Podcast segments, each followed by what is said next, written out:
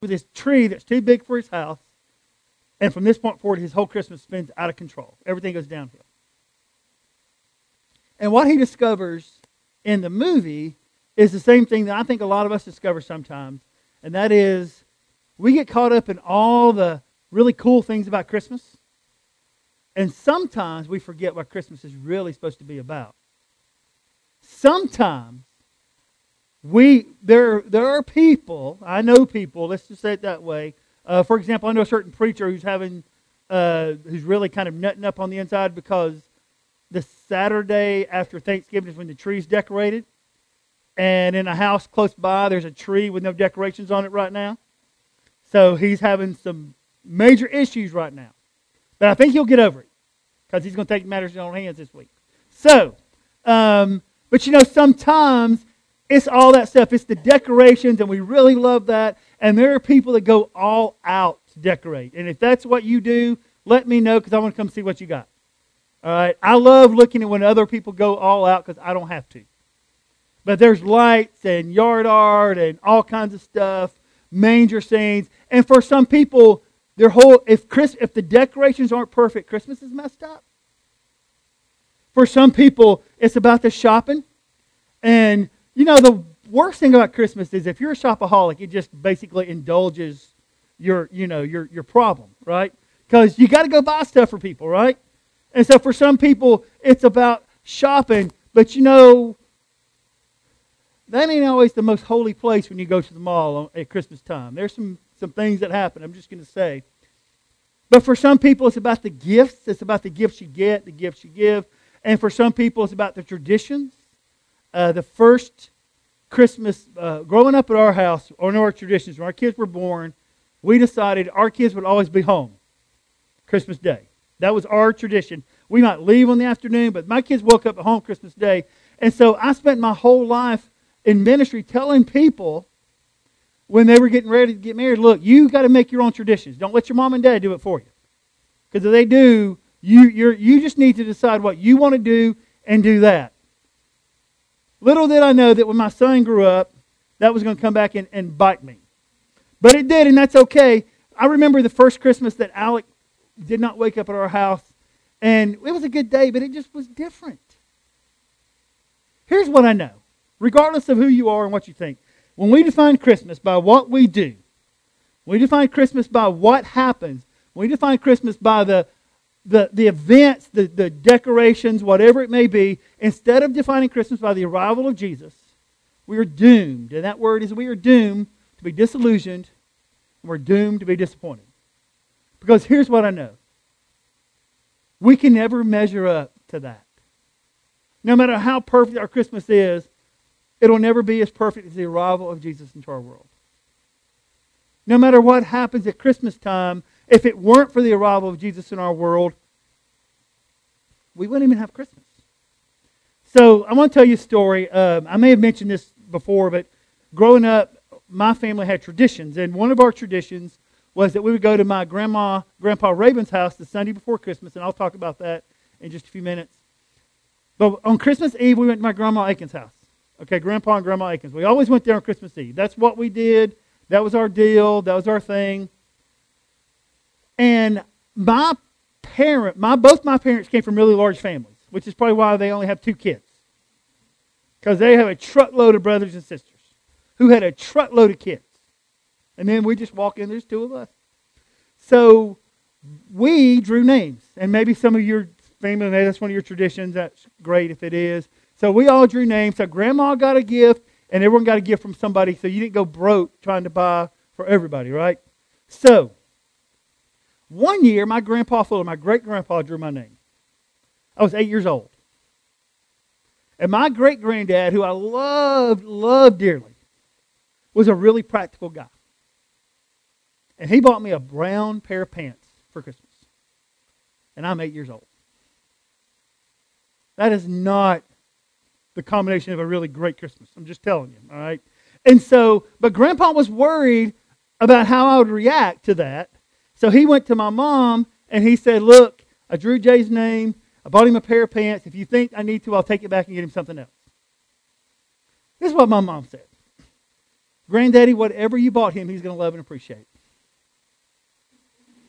And so, don't worry about it. But my mama knows me. So she came to me at eight years old and she said, Grandpa Fuller drew your name. Cool. And he got you pants. And pants. When you open your gift, you are to hug your granddaddy. You're to tell him you love him. You're to tell him thank you. Okay. Now, my mama told me that five or six times before Christmas because I'm a little slow to the party. And so we go to my grandma's house, we're eating dinner, and I started holding out hope that maybe, just maybe, Grandpa would change his mind. Right? Maybe he just changed his mind. And so we eat dinner, then we go to the living room, we start opening presents. And the deal was no one opened presents until everyone got theirs, and the kids opened their presents first. And we were all, all my cousins, we were all kind of within a couple years, the same age of one another.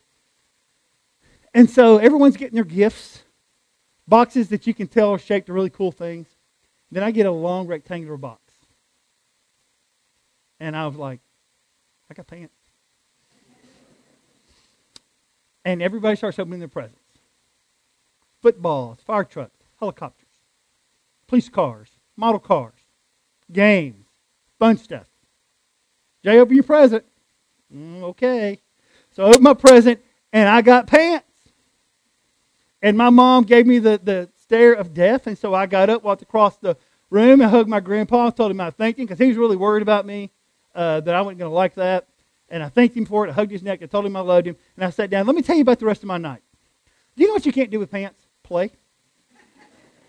You can't wad them up, throw them like a football. You can't put them on and go, I mean, they don't work. You can't do anything with them. And the worst thing about Christmas is when you get something, a practical gift, and your brother and your cousins get cool stuff. Because you know what kids don't do at Christmas? They don't let you play with their stuff. And so here I am wanting to play with somebody's fire truck, police car, football, whatever, and they're like, no, go, go play with your pants. go play with your pants. So that's what I did. I just sat down and enjoyed my pants. Now, I got to tell you, I got to tell you, it was that is the angriest I've ever been at Christmas. And I'm not proud of that. And it's a Christmas I learned a really valuable life lesson.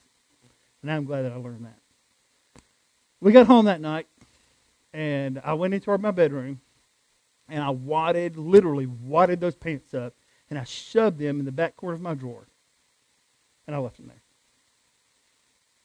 You see, when Christmas becomes about what we expect Christmas to be, when Christmas is de- defined by those who are there who may not be there one day, when Christmas is defined by what we get or how we decorate or what we do or our traditions, all are wonderful things, when we can define Christmas that way, we are doomed to be disillusioned.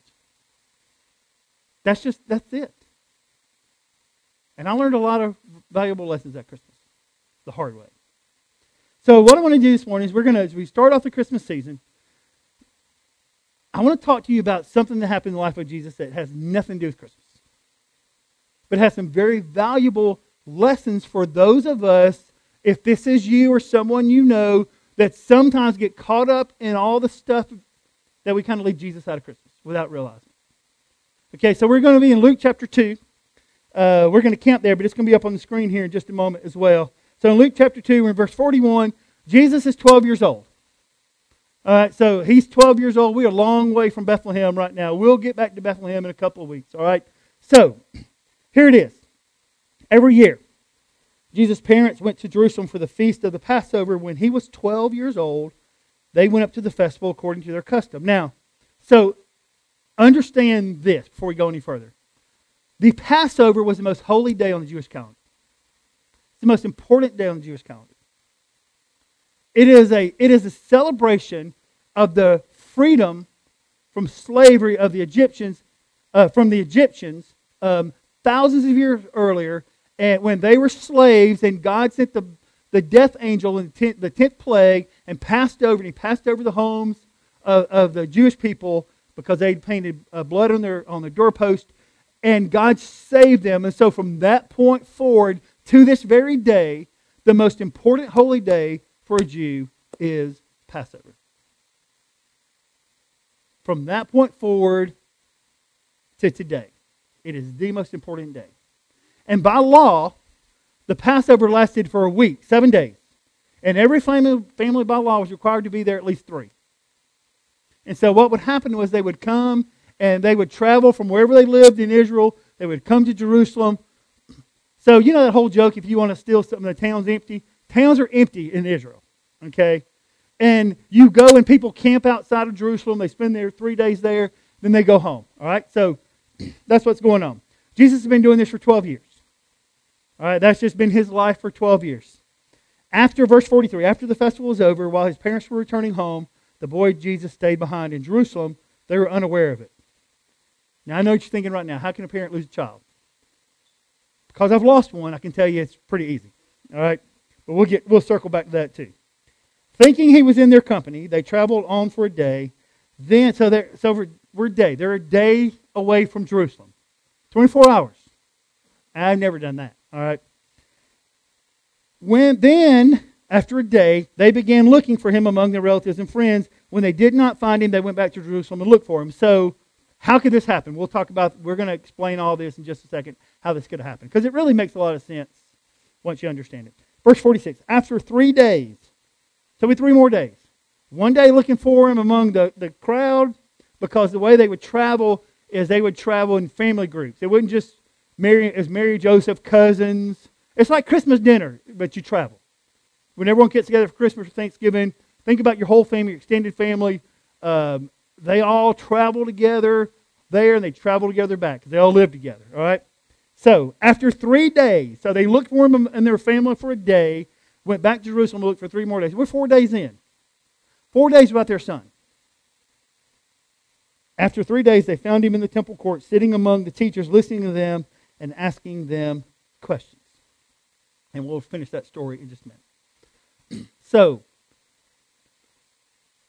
there are three questions that kind of come up when you look at the, what this event that I think if, if you if there's a little Clark Griswold in you and you really go all out at Christmas and kind of forget sometimes what Christmas is all about, there are three questions you can ask yourself this Christmas as you, kind of go along. Okay, here's the first one. Here's Mary from Mary and Joseph's perspective. Here's the first question: When did they leave Jesus? That's the first question. Well, they left him at the Passover. They left him at this really, really important holiday that came around once a year. They left him at a time when the whole of the country stopped to celebrate their freedom in Christ. And I'm just telling you, that sounds really familiar, doesn't it? Here we are approaching, we're in the Christmas season. We are 20, uh, 23 days, I think Andy said, away from when we celebrate Christmas. For some people, this is the most important day of the year, the most important time of the year. And let me just tell you, this is the time we celebrate the arrival of Jesus in the world. When, when, when Jesus came in flesh and blood and lived among us, he was fully God and fully man. And if you try to understand that, it'll just, it'll just mess you up. So just accept he was fully God and fully man. He came and he lived among us. Okay? That's what Christmas is all about. And the world stops. You ever notice that? The world stops to celebrate. People who don't believe in God celebrate Christmas. People who say, you know, I'm not sure about this whole Christmas thing, put up manger scenes. Sing Christmas hymns. And here's the deal, and here's why. Because the manger scene, the you know, you you know, what's the manger? Well, the manger is a, a remnant, uh, you know, a, you know, it's a picture of the of the birth of Jesus. No, for some people, it's just a tradition. It's just Christmas. This is what you do at Christmas. You sing all these Christmas songs about, about the arrival of Jesus in the world, joy to the world, and all these songs. Oh, come, all you faithful. Why do you sing those songs? Well, it's just what you do at Christmas. You see, for a lot of us, we have reduced Christmas to just a whole bunch of traditions. And we've forgotten that it's about the arrival of Jesus in the world. It's what Mary and Joseph were dealing with. It's what we deal with today. And let me say it again when Christmas becomes about what we think it should be, all these traditions, we are doomed to be disillusioned and disappointed because we're just going to leave Jesus out. You know, Mary and Joseph, they left their son behind, and that sounds really horrible. I mean, that sounds really horrible, right? Um, But you know what? They didn't know the whole story. They didn't really understand who Jesus was. Now, they were going to get a really full picture here soon. But they didn't really understand why he came. I mean, they knew what they'd been told. But it hadn't become the fruition. So you can kind of give them a pass. But what about us? I mean, we know the story. We know that Christmas is about the arrival of Jesus, yet we still kind of leave him back. So, here's my question Have you gotten so caught up in your stuff that you've already left Jesus out of your Christmas season? Have you already left Jesus out of your Christmas season? That's, that's the question that you need to ask yourself, right? So here's the second question that comes up in, in, this, in this event, right? Second question is this Why did they leave Jesus? This is, this is the good stuff. Why did they leave him? All right? So, one of our traditions I mentioned is we go to my grandma Raven's house the Sunday before Christmas, and this is what happened. And it didn't matter what the weather was, this is what happened. All the all the ladies, my mom and her sisters, my grandmother, they would go to the back room of grandma's house. They sat where the food was, which is really genius because you had to come to them eventually. And so they would stay, they sat back there and they talked. All my, my dad, my uncles, my granddad, when he was alive, they sat in the living room they watched football. That's what they did. All the kids were down the hill, across the field, at my aunt and uncle's house, playing football or down at the lake doing stuff we weren't supposed to do. It's kind of how we roll, all right? And so we would come up for lunch. We would do we would do the gifts and then before we left, the women would go back to the room, the guys would stay, and we'd go back to the field. And so we would do this Christmas thing. We were never together. So let me explain to you how it's possible that Mary and Joseph don't know where Jesus is. And so they, they travel in these big, big family groups, okay? And they thought he was with them. And this is kind of how it works. And if you've ever left a child somewhere, uh, like say at church, I know people that have done that. I don't know about y'all, but I know a lot of people that have. Um, Crystal and I haven't driven the same church to car. In a, I mean, we rarely do that. I mean, it's been a long time we go to church. Because I, I go so early, then she didn't want to go with me, so she would drive in. Now, when my kids are home, they don't want to ride together. And so, so we have four cars at church. And people say, like the Aikens, man, they used to be rich. They just love gas. I know. We just got stubborn people. And so you know, we would come to church separate. We'd be at church together and we'd go wherever we go separate. All right? And so here's this traveling caravan of people, and all the women are traveling together, talking about whatever women talked about back in that day, which I have no earthly idea what that was. Okay? All the women are traveling together. All the men would travel together talking about, I don't know what you talk about without football and ESPN. So whatever they talked about, you know, maybe hunting and fishing. I mean, I don't know what they talked about, but they talked about, they hung out together and the kids all stay together. And so they're traveling along. It was not that big of a deal to not see your child for a day because they're somewhere in the traveling caravan. And so when they started looking for Jesus, it really wasn't all that big a deal that they couldn't find him until they realized he wasn't with them. And that was a game changer. I think sometimes we get so caught up in what we're doing, we forget to stop and think about why we're doing it. I think sometimes we get so caught up in the things that we enjoy, that we should enjoy this season, that we forget why we do the things we do, why we decorate, why we gather as family, why we have traditions. It's easy to get so busy that you just forget stuff. Right? I mean, we do it all the time. We get busy. Oh, I forgot to do that. I think sometimes we get so caught up in Christmas. Oh, yeah, you know what? I forgot. Rival of Jesus. Yeah, that's right. I kind of got sidetracked with all this other stuff that's going on. You know, sometimes, and this is this is crazy. Sometimes the worst place for that is church, and that sounds really weird. But we get we're so busy doing all these things that are coming up. We got all these activities coming up, and we're just trying to fill gaps and get things done. and, and make sure everything falls into place. That sometimes we forget why we're filling gaps, why we want to make sure everything falls into place, the importance of celebrating the arrival of Jesus into the world. And sometimes, without realizing it, we do what I hate seeing. And I don't throw hate around a lot. When I see a sign that says Xmas, man, I hate those things. I hate them. Because you just it's because people say, well, it's just it's just easier. No, it's just flat out taking Jesus out of Christmas. That's what it is. It's nothing else. Is that convenient? Sure. Is it right? No. So here's here's the question we need to ask ourselves: Is it possible for us to get so caught up in the busyness of this season that we just X Jesus right out of our season? Is it possible?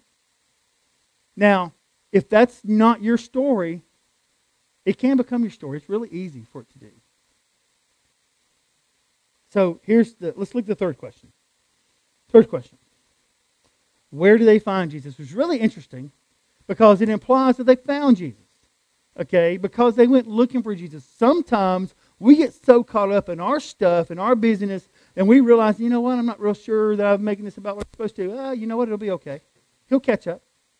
Sometimes we know we've left Jesus out, and we just keep on doing our stuff anyway. Where did they find him? So let's finish the story. Verse 48 of chapter 2. When his parents saw him, so I mean, four days. They've been looking for for four days. You're a parent. You're looking for your child for four days. You think about that for a second, okay? When they saw him, they were astonished. His mother said to him, Son, why have you treated us like this? Your father and I have been anxiously searching for you. So, if you've ever had a child disappear from you, you know anxious doesn't cover it. I don't have time to tell the full full story, but uh, we were at SeaWorld. I don't remember how old Alec was. We all walked, it's Crystal and I, and Brittany and Alec, and my sister-in-law Carrie, and, and my niece Ashley, and we were there. And we were we were right there, and like I mean, I'm telling you, it was 10 seconds. And we turned and he was gone. Let me just tell you in 10 seconds how deep and dark and awful your mind can go. In 10 seconds, I had played every worst case scenario in my head. And we are not anxious, we are frantic. Carrie's got the kids. Crystal and I are looking for, are trying to figure out where he went. We're kind of in the, we think it's a confined area, but I mean, you don't know. And, and, and I just, there's this noise I should make for the kids, and I'm not going to do it. But I just did it as, a, as this last, you know, resort. And I look, and I'm telling you, a long way, this little boy stops on the second level of this playground and looks at me because he heard me. Waved at me like it was no big deal. And then I went sprinting when I could run back in the day. I went sprinting to that thing. He got off the thing, and I was so happy to find him. And I was so mad at him. And I didn't know if I wanted to destroy him or hug him. Because that's what happens when your child gets lost. So imagine Mary and Joseph. It's been four days. You're looking everywhere. You show up and you find him in the temple and you're, you're happy to find him. But man, you are not happy with him. Right? I mean, as a parent, I man, we get that, right? And so when she says, Your father, I've been anxiously searching for you, basically she's saying, Look, we, we tore this town apart looking for you. What are you what are you doing here? Why are you with us? Verse 49. I can never pull this off. Why were you searching for me? My dad would have beat me half to death. But anyway, why were you searching for me? He asked. Didn't you know I had to be in my father's house? So let me explain that to you. Because this is the this is the time when Mary and Joseph said, you know what? He's different. This was the moment where they really understood who he was, the promise, and, and everything. If you're a Jewish boy, you spend your whole life for your to get to your 12th birthday. So you know what happens to your 12th birthday? That you've never been able to do before? You get to go to the temple. So why do we have this event in the life of Jesus where he, we have this birth, and then we flash forward, you know, years, and we're finding him again at 12. Why is this even in the Bible? Because this is the first time in his life he can go inside the temple. He has literally been waiting his entire life, 12 years of his life, he's been waiting for this day to go in and let everyone know who he was. And at 12 years old, he marched into the temple, he sat down, and he blew the minds of all the scholars at how much he knew, how smart he was, and how little they knew. The good news is, Mary and Joseph found Jesus right where they left him. The good news for us is if you've gotten so caught up in, in whatever's going on in your life this Christmas, He's where you left him. And He's waiting on you. If you've gotten so caught up in, in getting ready for the season and the family stuff and, and all the things and the trees and decorations, but, but you kind of, and all the church stuff, that you kind of forgotten about him. The good news is he'll be exactly where you left him, and he'll be waiting for you. And maybe today is just a reminder as we leave here today, I'm going to make a conscious effort to make this season about him. And I'm not going to waste it. So before we close, I need to tell you the rest of my story. This Christmas, it changed my life. At eight years old, it's a hard lesson learned at eight, but it's one I'm glad I learned. Um, so I took those pants home from my granddaddy, and I watered them up, and I put them in a drawer, and I left them. Eight months, eight months after that Christmas, my great granddad died.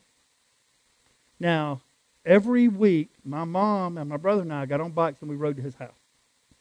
Every week. He went to church with us almost every Sunday night and sometimes on Sunday mornings and sometimes a lot on Wednesdays. We I mean, he was in our life. Eight months to the day, he died. I was crushed. I love my great grandpa. And then I remembered, do you know what? I have these pants.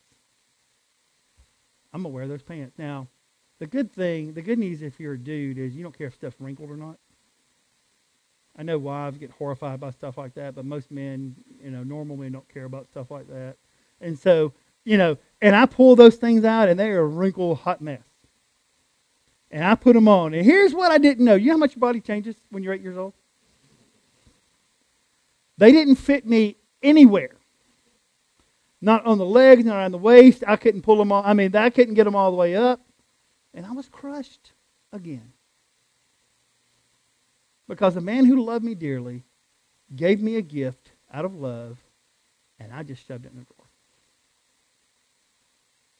And I think if we're not really careful,